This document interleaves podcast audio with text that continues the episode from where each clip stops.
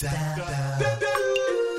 Dear oh dear, 30 year career in TV and in radio, and a whole load of broadcasts and podcasts in amongst all that, and training as well, training with the BBC, training for the BBC. Hello, I'm Peter Stewart on Twitter. It's Twitter Stewart, T W E T E R S T E W A R T. If you are part of a podcast presentation team, then of course pauses can be really useful for you for all of the reasons I've given you over the last couple of three weeks weeks, but there's always a danger that someone else is going to see your pause as a hesitation or a stumble, just a gap for them to get in and say what it is that they want to. Pausing in teamwork is our topic today. A brief look at the pause when you have several presenters on your radio show or podcast.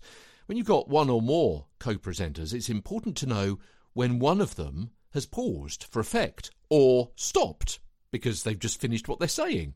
Knowing each other, trust, and on air communication will avoid the problem of one of the rest of the team trampling all over a carefully timed link or bit in which you've put a pause for effect. So you may consider maybe hand signals. A raised hand might indicate, I've got this, let me talk.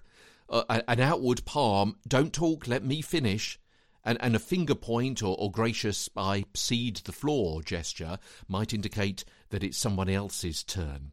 It's worth bearing in mind those gestures that you come up with to signal to each other that you've got a pause, you know what you're doing with it, and they can start talking afterwards.